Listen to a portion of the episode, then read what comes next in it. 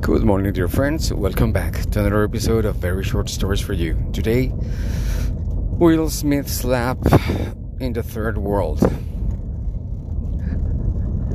Will's Smith on the Oscars showed me how different our worlds and cultures are. Um, this culture of roasting people and uh, the First Amendment and the freedom of speech is so American. But those those kind of things wouldn't fly in my country. And from what I know, they wouldn't fly in most South America. If you say something about somebody else's wife, you're gonna get a hit, that's for sure. And uh, hell, when you are driving around my town, if somebody honks on someone and that person doesn't like it, it's very possible he's going to come and hit you in the nose. Um, it, it, it's culture. I was listening to a person of the law speaking yesterday regarding Will Smith, and he was saying, um, I am a judge in Los Angeles, California, and even Chris Rock does not uh, present a case over this.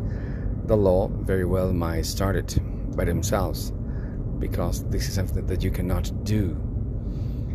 And I was thinking how different we are. I mean, in here, you must show respect. You cannot speak ill of anybody just because you think it's funny or just because you are labeled a comedian.